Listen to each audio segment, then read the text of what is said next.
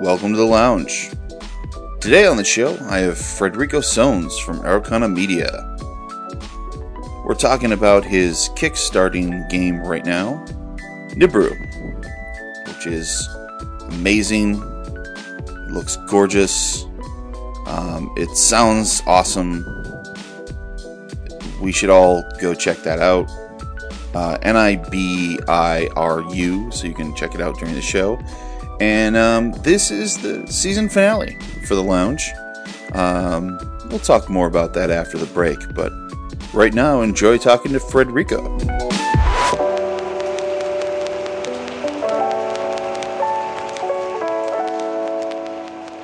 How are you doing? Oh, okay. Uh, I'm doing fine. Uh, I mean, the, the weather is not the best, uh, but that's kind of like a constant in London. um, so yeah, uh, just just trying to relax a bit from from the super hectic Kickstarter days. Uh, mm. So yeah, that's that's the mood at the moment. That's understandable. Um, now you've you've hit goal. Uh, you have you're what a uh, couple grand over your goal at this point, right? Mm-hmm. Yeah. Yeah. Yeah. That's that's the thing. Um, that's. Uh, but, but even with that, it, it's like uh, you you you could you can never stop because at right. the end of the day, you want to. This is your one chance to get the book as handsome as it could for for the people. Uh, so yeah, that's one hundred percent. Um, but I'm I'm. First of all, allow me to congratulate congratulate you on hitting goal um, with twenty-one days to go. Though that's a that's awesome, man. Um, yeah, uh, that's you know, and I know you, you can't relax, and you you know you gotta you gotta keep pushing and pushing and uh, and and and get get as much as you can. Um, I I would just like to make sure that that you are aware that. Uh, The the word that, that jumped into my head when I saw the art in this book was sexy. This looks gorgeous. I mean, yeah, it's um, it's uh, uh, Alexei uh, Tretyakov. Is that, did I say that right? Yeah, Alexei Tretyakov. Yeah. Mm-hmm. Yeah. Um, and he's your lead artist. Uh, so we have.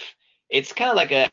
a team effort. Uh, I mean, uh, it's because uh, of course the art is kind of like uh, organized under categories. So you have artists that generally, like when you do art direction, you have artists that uh, are specialized in locations and kind of conveying a certain atmosphere.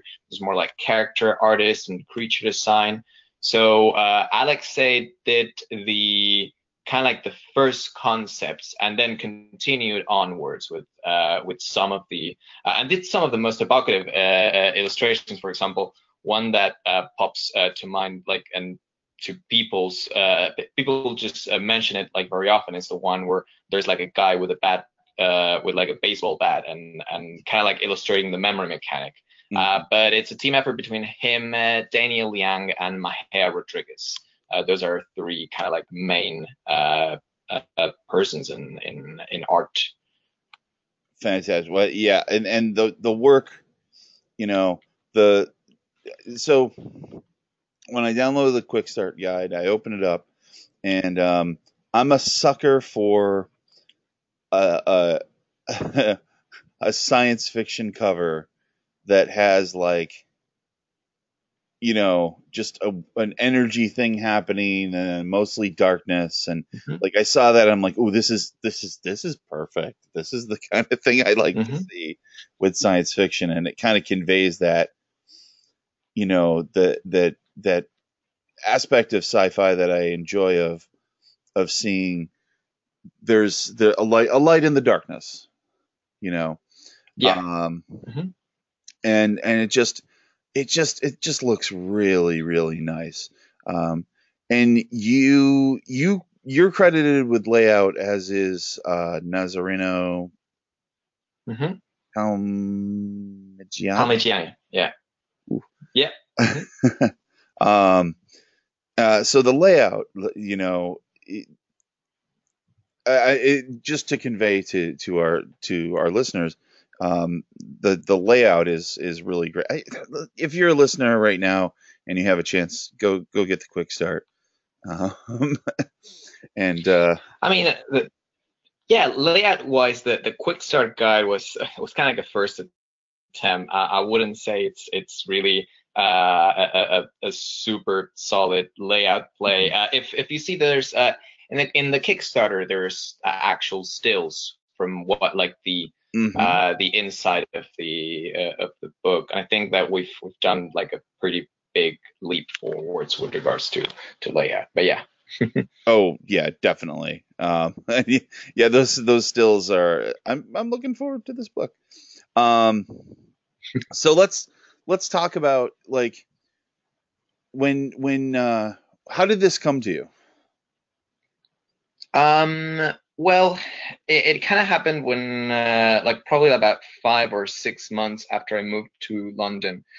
Because uh, I moved to London about three years ago, um, uh, basically from, from Argentina. Um, and I wanted to be an actor at the beginning, but then I realized, hey, half of my suitcase is full of role-playing games. Uh, and uh, I, I, I kind of uh, ended up settling for, for this because I felt like the kind of creative work that I was doing with world building at the time that, that I had all of these ideas was more for fulfilling for me uh, personally. So I started doing basically sketches uh, at like a cafe and uh, tried trying to come up with an interesting theme that I'd like to uh, both write, uh, do some world building uh, and, and also design like mechanically for. And I think that uh, kind of combining the themes of uh, memory and uh, kind of like playing around with some of my like uh, inspirations with regards to sci-fi, which are more like the, the, the old school uh, hard sci-fi, like Isaac Asimov, Alfred Fester, Arthur C. Clarke kind of stuff, uh, and kind of do this uh, this joint uh, thematic exploration. But one side is about Uh, memory, and the other side is about putting humanity at, at like uh, and and its origins in a completely different landscape from uh, the one for like Earth, let's say, uh, and see how their ideas about nature, about society, and and all of these kind of uh, things uh, evolve in that different uh, environment. So yeah, and I mean when when you talk about um you know, those, the, the hard sci-fi masters, uh, you know, that, that, that evokes a very specific thematic element. Um, you know, this, mm-hmm. this, you know, I'll, I'll, I'll say this, this isn't Star Wars or Star Trek. This is a very different yeah, no. uh, uh, approach to, to science fiction. Um, the, I love the, the concept of it being about memory. Um, and, and it mm-hmm. was funny because I was in the process of you know, get, getting prepared for this. I was in the process of kind of wrapping my head around that. And I got that little piece of art where the, the guy's swinging away with, with that bat and, and has and the picture is a, is a guy with a baseball bat swinging away. And, um, and I thought, and like that immediately, like, oh, I understand now how that, how that works. Um, how did that, how did that develop? Uh, so the memory system. Yeah. Um, well, it was, I think there's a lot of, uh, of like, if you G M before, uh, you probably, and, and even if, if you've played, uh, I think there's so many people out there that, Uh, for example, want to bring uh, their characters uh, to life, and, and they, they feel invested to a point that maybe uh, they come up with all these ideas and they write them down and they take them to a session, for example, and and it's it's hard generally. Like uh, G Ms have a hard time trying to get all of the, that background into play uh, when like you, you're you're basically uh storytelling something and a player arrives with like two pages of background, something like that, and you feel it's like that's amazing, but it's it's kind of hard to bring into play Um, and I think that there's like a creative potential within uh, players as, as they they kind of uh, play at, at any kind of role-playing game that uh, kind of unveils. And uh, I wanted not only basically to serve the players that come with like the two pages background that that already have all, they kind of have the story in their minds, uh, but also to facilitate uh, people that they're they're as creative creative as them. Uh, it's just that they take a bit of like a, a push to to bring that story forwards.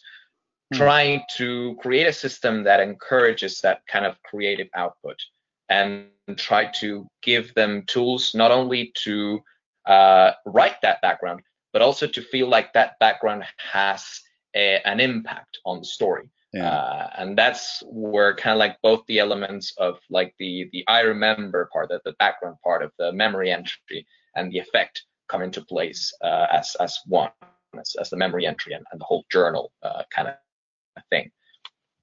Yeah, and, and character creation very much feels like like writing exercises, like like the, mm-hmm. the those those things that um, you know, I've I've been writing for many years, uh, and I've and I've run role-playing games for decades now. Um, and uh, so, so, you know, utilizing there, there's, there's, um, there's mental tools that you utilize that a lot of people won't get to really access in the, in the everyday lives. And when I was looking through that character creation, you know, the, some of the exercises I've used to get over Uh, what what they call writer's block, or or something similar. It feels very much like that. Um, yeah. It, it, and that seems like a like like this feels this feels as much like a tool as it does a game, I guess is what I'm saying. Yeah, yeah. Mm-hmm. Um, and and there's uh, different kind of like facets of, of the system that that kind of push towards that. It is not just a memory system.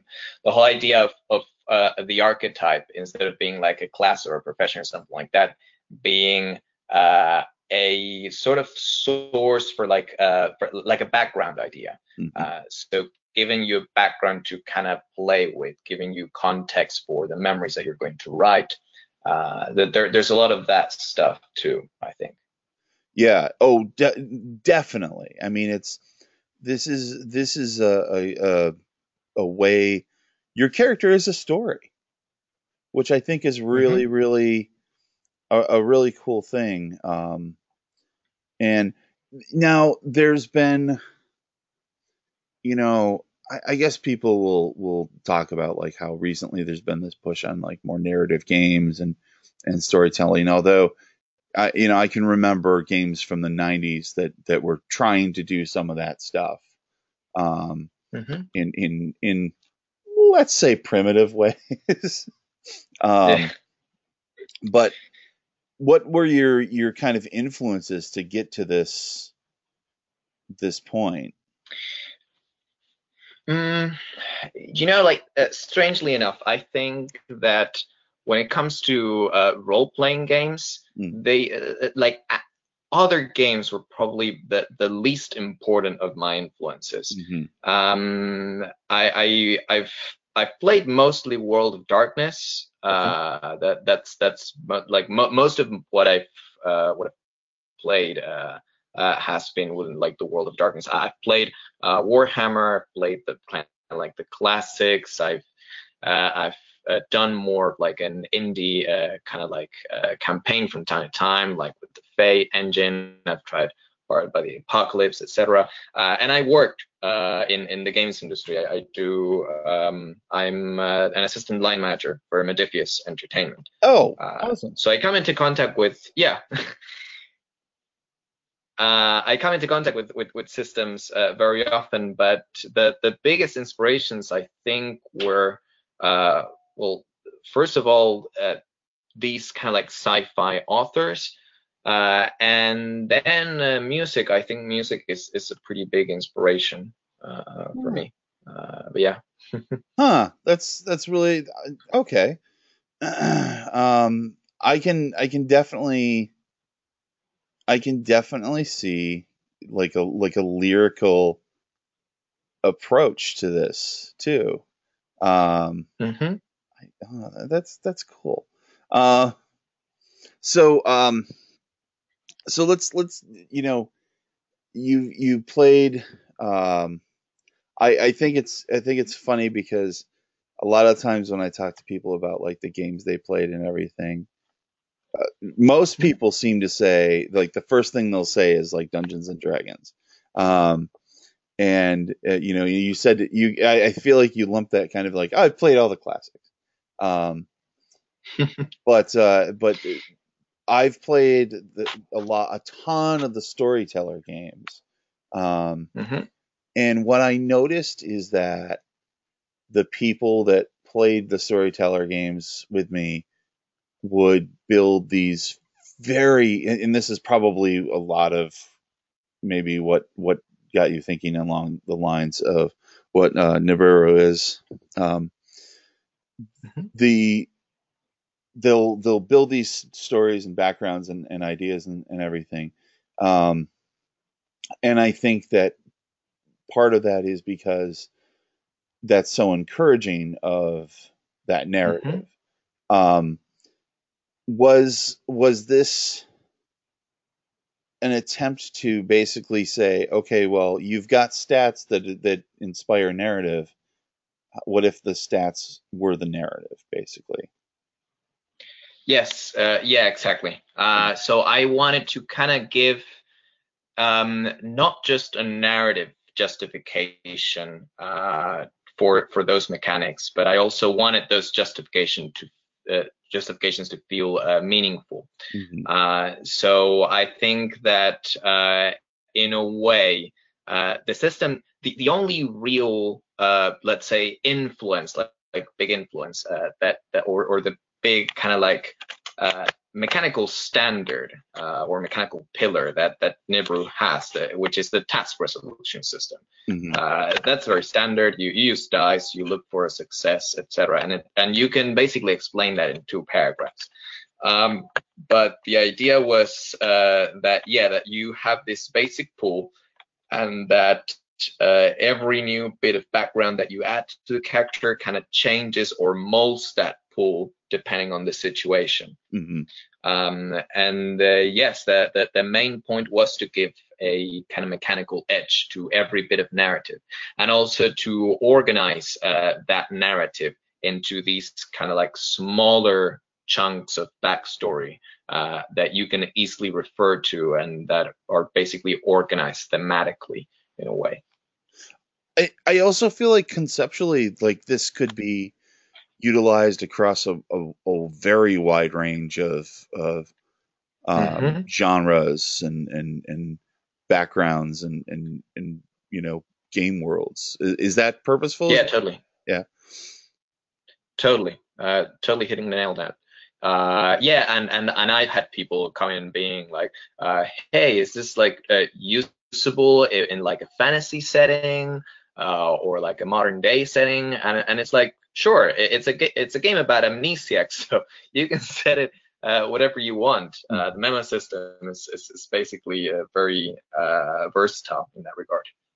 That's that's amazing. Um, I, so let's let's talk though about the setting, because uh, I'm very excited to to learn more about um, the world of Nibiru. Um, uh, So, it kind of okay. I'm going to ask you to kind of give me the, um, the the the the the pitch of of where it's set. Okay. Uh, so uh, Nibiru is a space station. Uh, it orbits a particular uh, star, the star of Fomalhaut, which which is an actual place. Uh, there's uh, well, w- once you open the book, you'll see there's a picture uh, taken by NASA of the actual, um, of the actual uh, kind of star system. Whoa. Um, but it's it's kind of like a very messy uh, place. Um, I'm not sure. I, I don't remember exactly if it was because it's still kind of like a like a. Well, it, it's it's basically a field of debris, And and the idea is that uh, the station is uh, kind of like orbiting the star, and it uh, kind of like processes uh, a lot of the uh, a lot of this debris that's floating to feed a machine uh, in at its core, the, the core of the station. And the core of the station uh, kind of provides energy for all the surroundings uh, inside of it. Uh, and uh, near to the core, uh, this uh, civilization has uh, kind of sprung and, and, and is starting to uh, spread uh, across the station, uh, right? So from the get-go, you you kind of have this uh, very otherworldly uh, setting uh, that is all completely self-contained. So there, you're not going to see space battles or, or any sort of like inter uh, like interstellar travel thing. It's it's very uh, it's very easy to manage in in uh, uh, like uh, with regards to like what's happening inside. It's very self-contained. Uh, and the idea is that uh, it works a lot with uh, a sort of like uh, gradient. Uh, the, the setting is a gradient where you have the Antumbra, which is the locales that are closer to the core, that have the full access to the core's power and uh, like completely like fully working uh, life support systems. And then you have you start basically uh, kind of wandering away from the core, and you find the penumbra, which is which are the places in the middle where uh, light starts to grow dim and things start to like not work properly. And then the umbra, that is kind of like the, this place beyond where there's mostly darkness and where the artificial gravity of the, the station, which plays a major role in uh, in the game setting, uh, kind of crushes everything uh, in a way. Uh, so that's that's the that's the gist of it, let's say. Wow. um. So yeah, that's a that's a that's an elevator pitch. That's uh mm-hmm. that's a, that's a cool uh that's a cool interesting. I I do I do also enjoy that you you pull away from um. you know, the, the general tropes of like, it's a science fiction game, therefore, you know, you might have fighter pilot jocks and, you know, you're, you're like smugglers and you know, like space no. opera. Yeah. Yeah. Um, yeah. Right. This is, this is like, that's one of the things I, I guess I kind of want to make sure that people understand is that like, this is science fiction. This isn't space opera. Mm-hmm. Yeah. Um, yeah, no, totally. Um, yeah. Go, go on. Oh no, I was gonna say, like, like, did you want to expand on kind of that?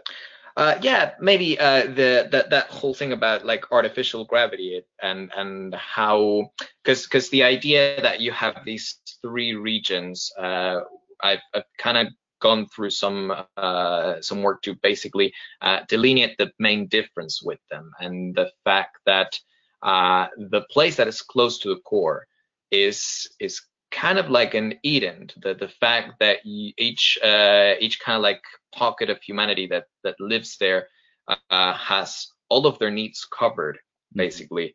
Uh, I, I, you could say that they live in a post-scarcity thing, but there was never scarcity to begin uh, sure. uh, with there.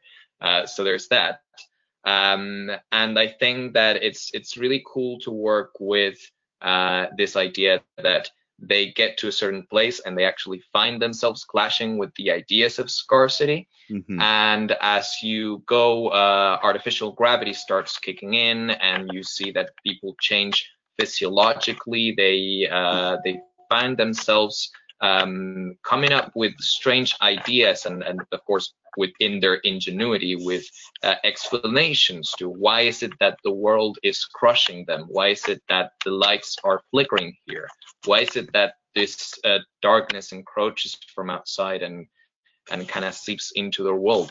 Uh, so working with with all of that, I think it's uh, it's really interesting. Uh, they the the fact that people don't know what's outside, it kind of gives you this kind of like a uh allegory of the cave, uh, Plato style uh, setting, uh, and a lot of ideas to kind of work with uh, with yeah. Mm-hmm.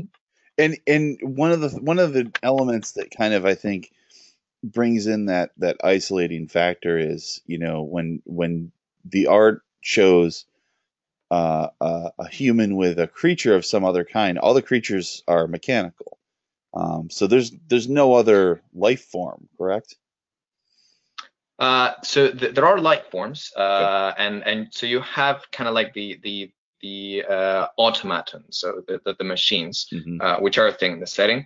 Uh, and there are life forms. The thing is, life forms work uh, in a completely different way as, as, as well, normal, like, life forms in our world work. Mm-hmm. Uh, there, uh, I basically wrote about this this concept of uh, biocircuits uh, and, and bioelectric life forms. So the idea that the energy that a life form consumes in its life comes straight from the most available resource in the station, which is electric power. Mm-hmm. So uh, their organs and all of their uh, biological systems work like circuits. Their organs work like capacitors. Uh, there's uh, kind of like organs dedicated to resistance and kind of adapting to the currents of the station.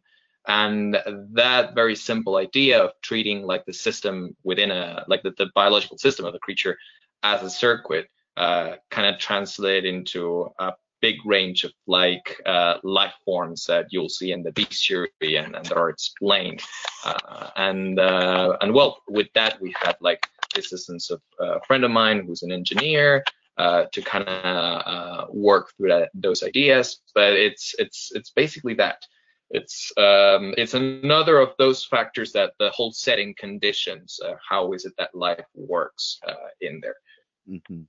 Yeah, it's I, I I when when you uh, when you said, you know, my friend who's an engineer, in my head I was like, oh yeah, like I love I love that idea of of taking something that is uh, you know, conceptually strange or or or just unencountered um, by by mm-hmm. us in, in storytelling and everything.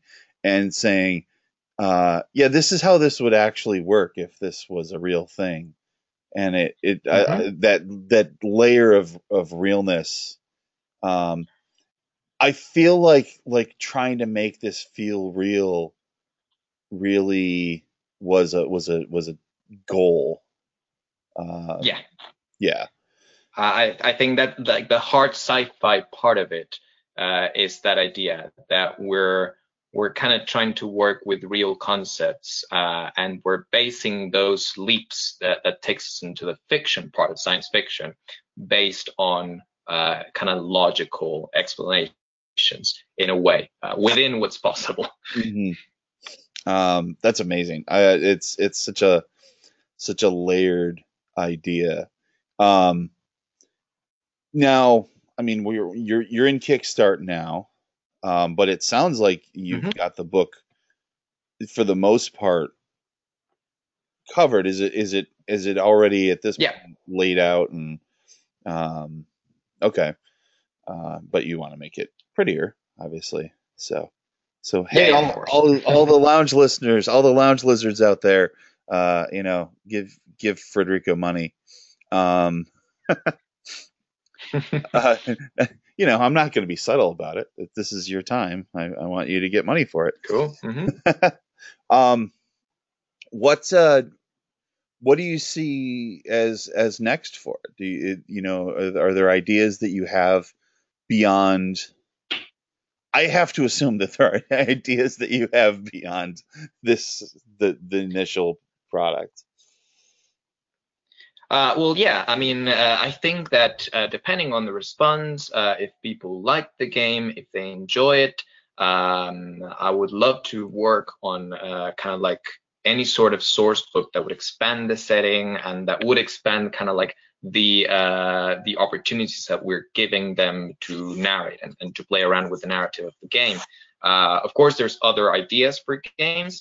Uh, now, I, I generally...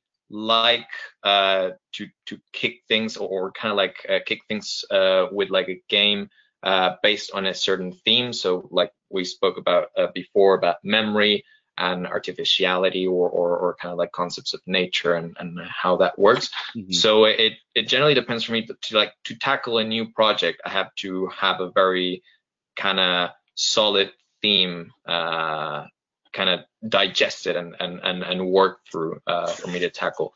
So until that's done, uh, I would like to, yeah, see the, see the feedback, uh, from people regarding Nibiru, and, uh, basically just work from there and see what is it that people would like to, to see the most, uh, with regards to the setting. Yeah. Uh, one of the, one of the pledges that we, that, that we did in, in the Kickstarter, uh, kind of relates to that, where I, I was trying to like gauge the interest of, of, of people on the three different regions that we described before, uh, and see which one is, is the one that garners the most attention. Mm-hmm. Yeah. Cool. It, so, yeah. So, I mean, and, and I mean, you're, you're never going to lose if you're, if your basic approach to, uh, making something is, um, I want to see what the feedback is on it, and, and then I'll make more of that. Yeah, that's you're you're you're building in your your uh, your audience there. Um, yeah, of course. Uh, then then again, uh, if if it's ideas for other games, yes, I I do. Like, I think that's something that uh, you you always have. Mm-hmm. Uh, solid ideas. I probably have one, and I'll have to kind of work with, uh, and I'm sure it will not, will have no dice.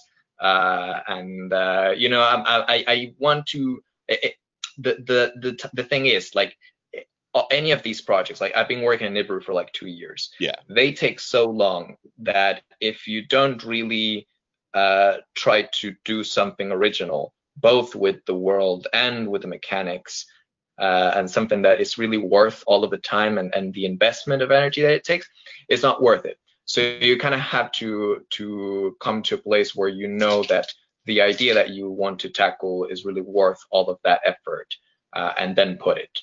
Uh, so that's that's the main thing uh, when it comes to like taking a new uh, step towards the future, I think.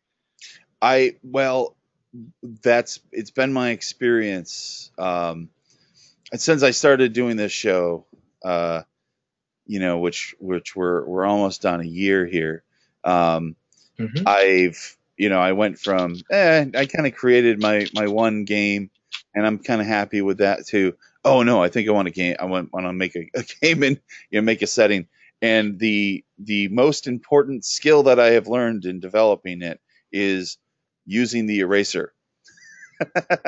Because yeah. like exactly you know not getting so precious about about elements of it when when I go through it and go oh you know man maybe or if I talk with somebody about it and saying and they say yeah, I don't know if this is great, like no matter what it is, if it's if it's it, it ha- you have to be ready to to edit that.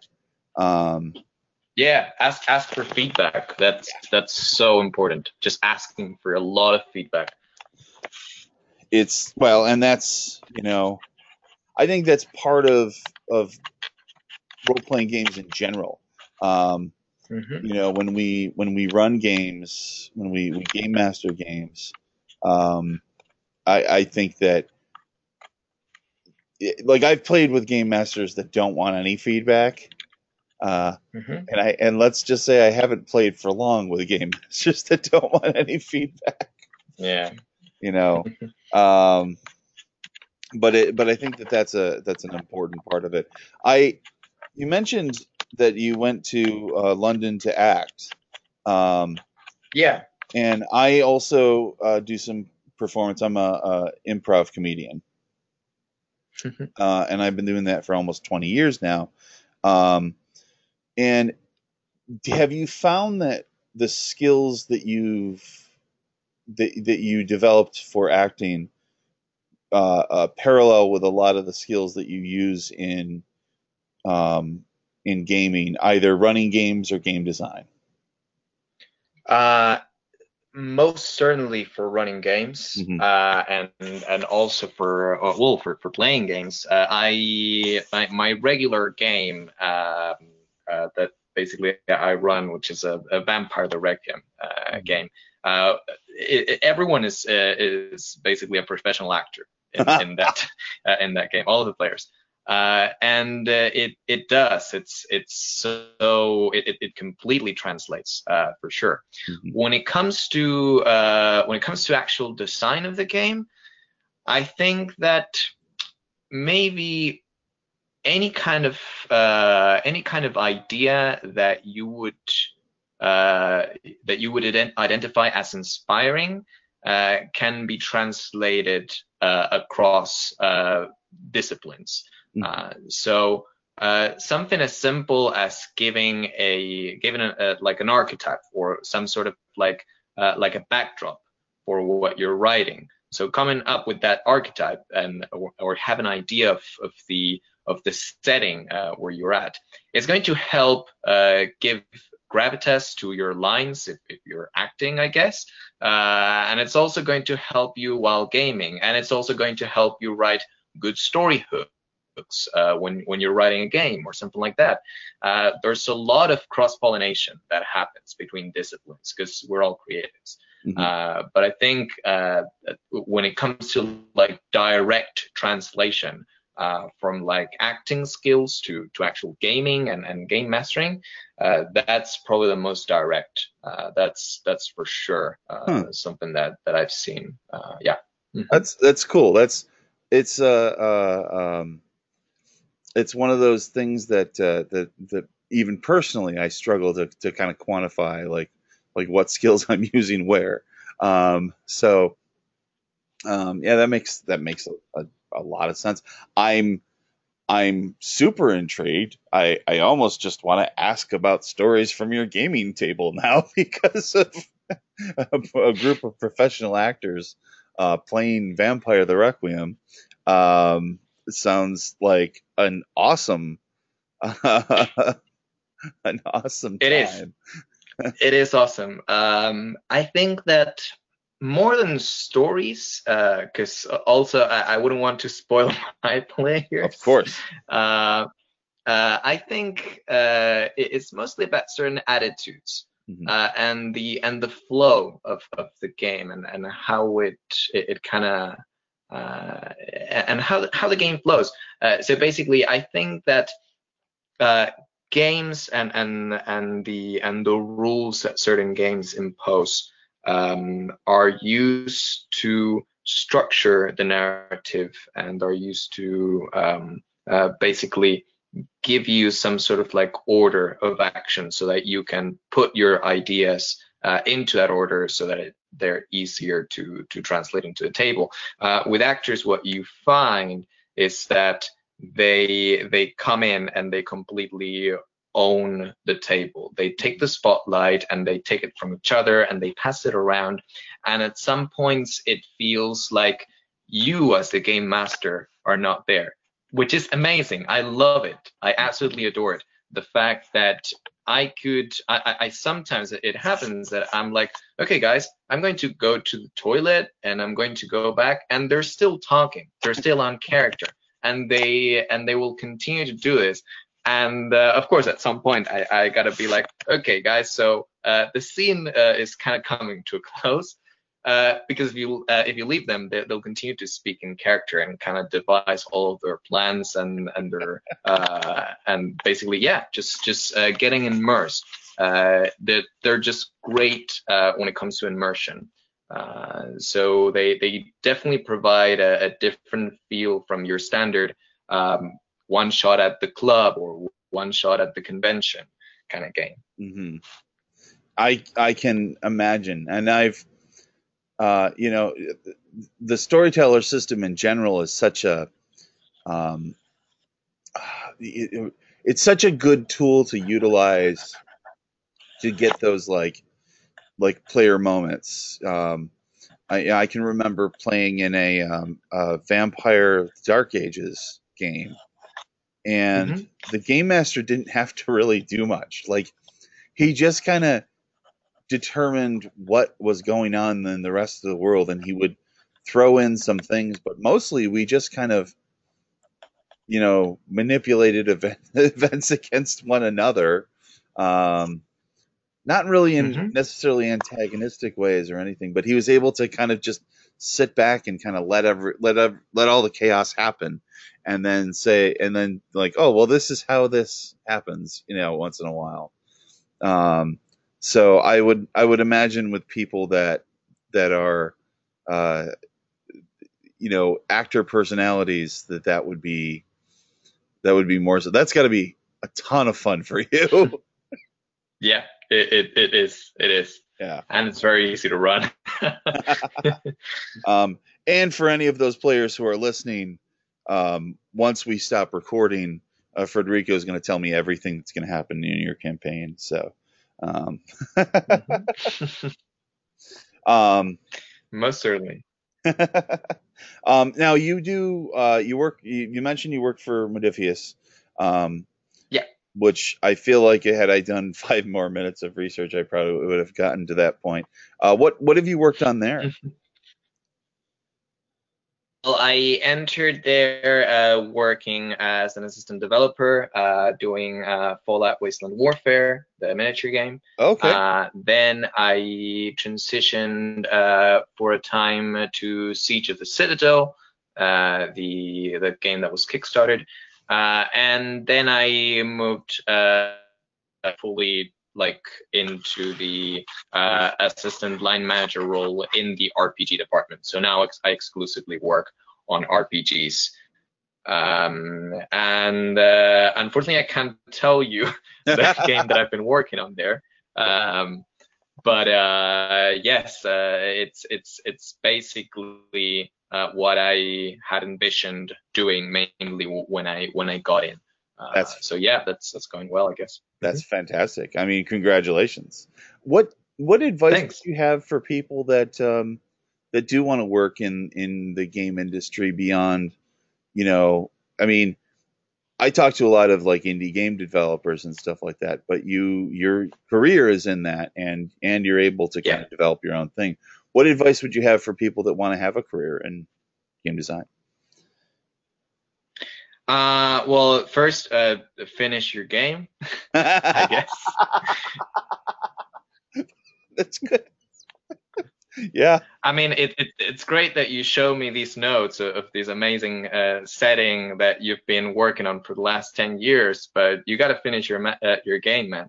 Yeah. Uh, and, and sometimes that thing, uh, that means um, that you're going to have to invest a lot of your uh n- not just your personal time, but uh and it is kind of like also time, but your money uh on it. uh it's it's uh, it's kind of sa- of a sacrifice.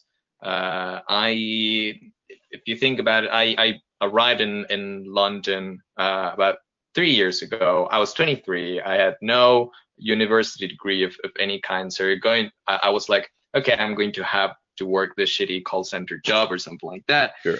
And uh, all of the stuff that that comes after food and rent, uh, it went towards art production. Mm-hmm. And uh, you you need to be ready to to kind of sacrifice uh, if if you want to basically compete uh, with the bigger titles. Because for example, something uh, something like art, art has been increasingly uh, kind of like Uh, gaining a lot of importance in the industry mm-hmm. uh, as of late, with the with the coming of like the the Swedish giants uh, and uh, basically all of the Tales from the Loop and and mm-hmm. and the big kind of like budget games. They they have they have a they have a really big uh, art budget compared to to the old school. Um, uh, so you have to make that investment. You have to Uh, learn a lot of skills and, and, and not be afraid to learn lot, lots of skills that you would generally uh, um, not be interested in. Because uh, because that's the other thing. If uh, if you think that just by writing uh, you're done, that's that's just like this is one of of the uh, of the parts. So it's it's a very Uh, you kind of have to develop a, a very wide range of of skills mm-hmm. uh, if you if you want to do your own thing, uh, and then network network a lot. Uh, just get involved with, with your community, uh, and uh, if if you're an overall good person, you know you'll uh, you'll I guess you can get places, but then it's it's it's also a very hard uh, industry to actually make a living out of. You, you don't go into this industry if you want to, uh, you know, I don't know, uh, what's, I don't know, get, get three cars. I don't know. What, what's the Lambo? Yeah. You're not going to go. Exactly. Yeah. yeah. um, yeah. Um, I, I mean, and, and that's, I, I, I've heard that iterated a lot. Like, you know, um, you got to love it. Yeah.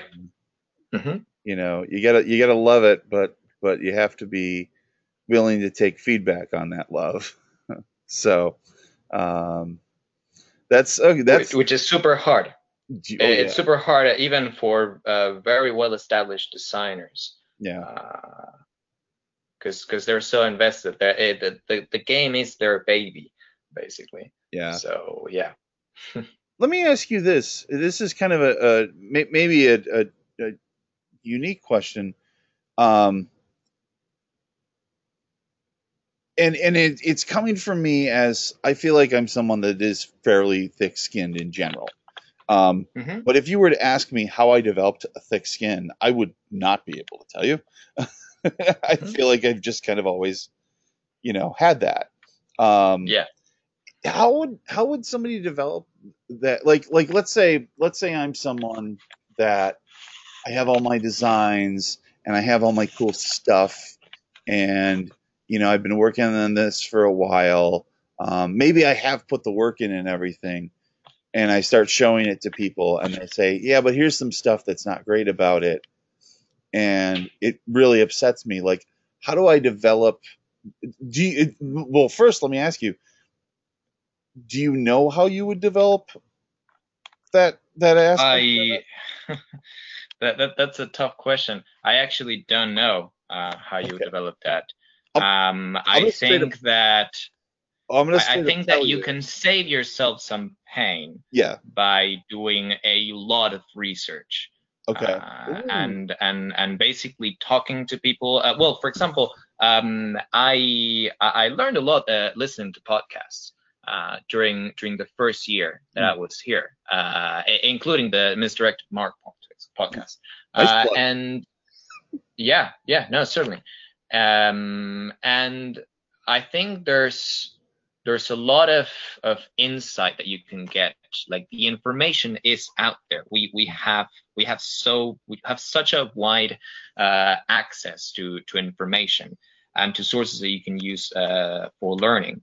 Um, it, it also depends a lot on what you want out of the industry, because you can go into the industry being like, okay, I want to do something that it's easy to do. Like, I don't know a Well, I, I think maybe it's it's easy to do, which is uh, I don't know an, ad- an adaptation from like uh, a third edition D and D to mm-hmm. fifth edition or something like that. Or you can do basically something that, or, or try to attempt to do something that's that's completely new or something like that. So you kind of have to first maybe identify what is that you want to do, mm-hmm. and then uh, research and, and get informed and, and basically read a lot and uh, and and try to get in the mindset of, of why is it that you want to do it this way and what is it that you need. Um, I had a very uh, I had one of these kind of like humbling conversations uh, at some point uh, around the beginning of, of, of the development cycle for Nibiru uh, with a friend. Um, And I basically told him, yeah, uh, like the, the the memories, they should be like associated for, with like a skill. So I'm going to come up with like a skill list. And he basically was like, why why a skill list? Why why do we need that? Yeah. And and then I, I thought about it and I was like, to be honest, yeah, I mean, uh, if people say they're jumping to that platform over there or trying to convince someone, they know what they're doing. I don't need to tell them that this is persuasion or something like that. So yeah, let's get rid of skills. uh, and, and and it's insane because um, that's that's the other thing. It's not just about learning something, but learning to unlearn or or unlearning what you know so that you can come up with new ideas. Because sometimes the, the thing is, uh, Um, we've played twenty, thirty, forty different systems, and they they all work with common concepts most of the times uh, that are embedded in us. Mm-hmm. So it's good to do some deconstruction on that. So yeah. And and I, I think that goes back to the the willingness to say, you know, to, to ask yourself the question over and over again. I was going to say, I'm going to straight up tell you, that's that's the hardest question I think I've ever asked on this show ever. Um, because, you know, I, I like I, I, I can't tell you where it was that I or at what point I decided that when somebody told me I wasn't good at something, I, instead of getting upset about it and, and sulking, I decided to just get see what I could do to get better at it, you know. Mm. Um, but but it it is a it is a, a, a factor of it, and um, I I have to say, like I, I think if someone's out there who who just doesn't have that, um, you know, I I would I would love to. I, I don't know. I don't know how you would develop a thick skin. Um, mm. It's. I, yeah. I think it's yeah. I, it, it it might be about like balancing motivation, because mm. uh, when when you when you start to basically get informed, uh, you you do some steps. Some steps, yeah, that they, they might be missteps, but uh, at some point you're you are going to get something right. So the things that you get right and that you get feedback about uh, are the things that fuel the motivation that gets you through the bad feedback, or, or, or the or the feedback that kind of tells you, okay, you you are not, may, maybe this is not the best way to do it, or something like that. Um, but of course, get that good feedback, you kind of have to do some some of your research and and kind of uh, start coming up with things that make sense in a way. Uh, I don't know. Do you think it? Do you think that maybe a big part of that though is is distilling what you have down to the most basic idea. Like, like basically yes. saying this from this thing that I have in my head, I, I'm distilling it down to the most basic thing. This is the hill I die on, and everything else can be in question.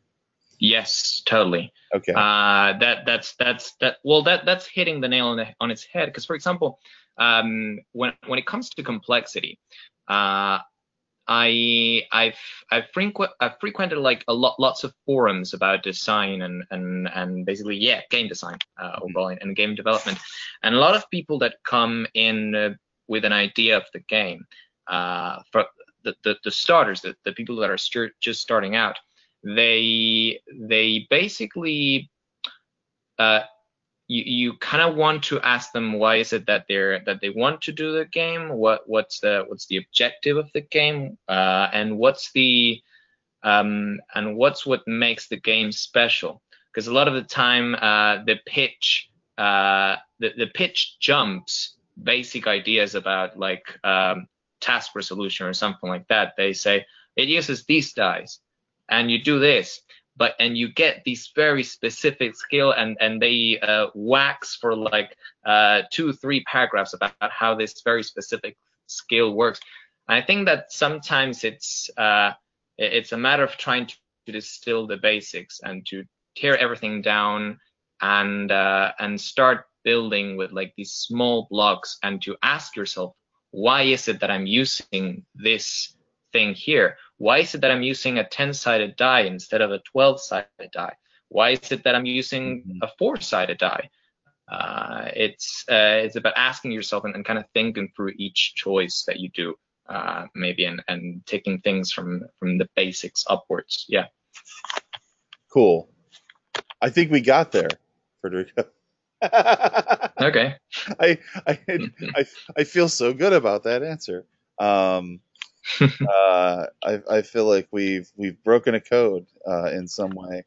Um, so uh, yeah, I I, I also uh, was excited to look at. I, I just happened to look at the screen while you were you were speaking there, and I saw the the number go up for your um, for your uh, your your total. Uh, mm-hmm. I I think um, I think that's going to keep going up, man. Yeah, it's likely. If, if I do my job uh, right, it should.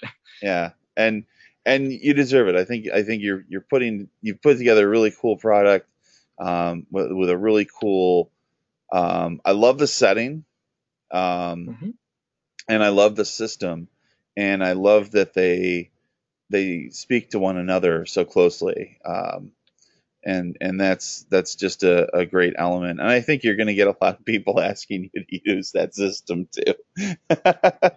Yeah, that, that's likely. But yeah, th- thanks for that. Oh, of course, man. Um, mm-hmm. Anything anything you kind of want to close on? Anything? Uh, any last words you want to get out there? You know. Um. um... Well, if, if you guys like the game, of course, uh, back it. And outside of that, uh, I think that maybe um, there's this one thing I always like to talk about uh, when it comes to this game, which is uh, um, it, it, it kind of parts from one of my frustrations with uh, with other uh, systems. Okay. Which is, I think that at some uh, some systems have really interesting sub uh, mechanics or subsystems build within. Um, generally, um, the, the, these are like parts of the system that are not about the the classic task resolution or, or or something like that, but it's like a bit in there that's just like a stroke of genius. Uh, and I think that one of the things I wanted to do with with Nibiru was kind of condense the whole task resolution and the more mechanical or procedural side of mechanics into a very basic thing, and then just work everything within the memo system and, and the writing thing. Mm-hmm. Um, and one of the things that I uh, that I kind of did with that was uh, revelations. So revelations are a kind of like reward for you uh, getting to the end of a journal page after writing eight memories, which uh, changes the way in which you write those memories. Uh, so, uh, for example, one revelation could uh, say, revelation of the poet. Uh, from now on, if you write your memory in rhyme, you get uh, like a bonus or something like that. Uh, if you leave like uh, one, one, if you make it so that your recollections don't end at the end, and, and you kind of like work through a small story arc across the collections, depending on the length. When you finish that story, you get a bonus that uh, equates to the length. Uh, and all of these li- different kind of like mechanical snippets that you get at the end of each journal page uh, that kind of uh, give more meaning, uh, meaningfulness, uh, more meaning to, to what you write, uh, whether it's by doing one of those things or, or kind of like plucking one of the characters you've written about from uh, a memory and putting it in the story. Uh, it's uh, I, I think that's one of the things that, that people are going to enjoy the most. Uh, yeah, mm-hmm. that's that's amazing. That's so cool. Um, uh, wow, um, that's such a fun idea too. Um, that's I, I mean the the idea of see, and this is this is you know this I I, I think that this this game. T- like like it helps you kind of teach yourself things while you're playing it, uh, and and and that I kind of got that idea initially, and then you you, you brought up that the, the revelation aspect of it, and I think mm-hmm. I think it kind of proved my, my theory there. Um, so hopefully, yeah. um, well, that's fantastic, uh, Federico. This has been an absolute pleasure. Um, Cool, cool. Yeah, same to me. Uh, everybody go out and uh, buy Nibiru, um, or, or sorry, back Nib- Nibiru, um, which is, is also buying it. Um, are you doing any, like, uh, are you running anything on Gauntlet or anything like that? I have no idea what Gauntlet is. Oh, uh, well, you know what? Um, we'll, we'll, uh, I'll talk about that after we kind of stop recording.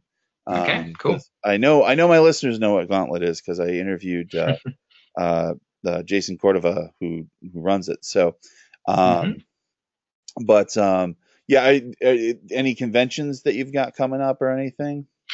Uh, well, uh, I've been doing uh, Dragon Meet uh, in London and U K Games Expo uh, in the past few years, uh, and hopefully that will continue uh, for sure. Uh, I mean, I- I'd love to finally have something to show in the stand, like an actual product to sell. Yeah. Uh, and, and that's going to be the case, uh, fortunately. So, yeah, uh, definitely. I, I do like doing conventions, so uh, we'll definitely be there. Mm-hmm. Hopefully we'll get you over to the States, too. And, and I'll oh, I'd love to.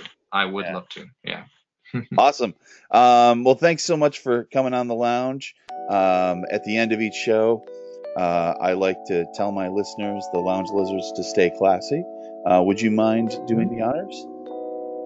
Yes, so Lounge listeners, please stay classy. Beautiful.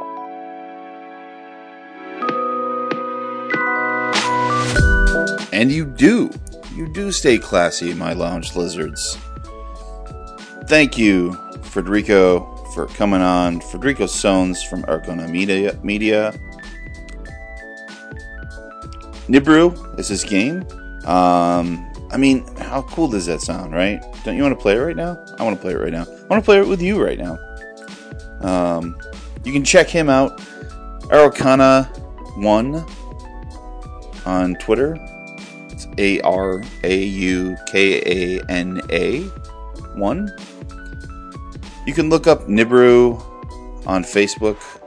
Um, Federico, his personal Twitter is F. Sohns, S O H N S. And of course, you can look up Nibiru on Kickstarter as well. And, uh, and check out all those links in the show notes. As I mentioned before, uh, this is my season finale. Um, thank you for the last twenty episodes. Thanks for checking it out. Thanks for listening. Um, I would actually also like to thank a few people. Uh, Jason Pitt, Craig Campbell, Bo Sheldon, times two, actually, um, Wayne Chang, Whitney DeLaglio, um, Tracy Barnett, Lena Richter, James D'Amato, Laura Wood, Aaron Reed, Phil Vecchione, Aloy LaSanta, Alex Roberts, and Liz Chaptatacool. The Lounge is a Misdirected Mark production, the media arm of Encoded Designs. There's a bunch of great shows, including this brand new one, Bonus Experience. Ray and Monica are two old friends exploring gameplay and design through the lens of diversity, while also sharing some of the dumbest humor gaming has to offer. I would contest that. I feel like that's a challenge. We've also got some great patrons. I'm going to thank a bunch right now. Space Rhino, Steve Bissonette, The Closet Gamer, Troy Pickleman, Tim Okoye, Wayne Peterson, Emily, Jeremy Maher, and John Arcadian. Some of these people you might be hearing in Season two of The Lounge. My theme is And So It Begins by Artificial Music, used by Creative Commons three point oh, and I can't wait to see you next season. I can't wait to talk to you. I can't wait to talk to some amazing people. I'm looking forward to some of the changes that are going to be coming, but you know what's not going to change? You, because you're amazing just the way you are, and we'll see you soon.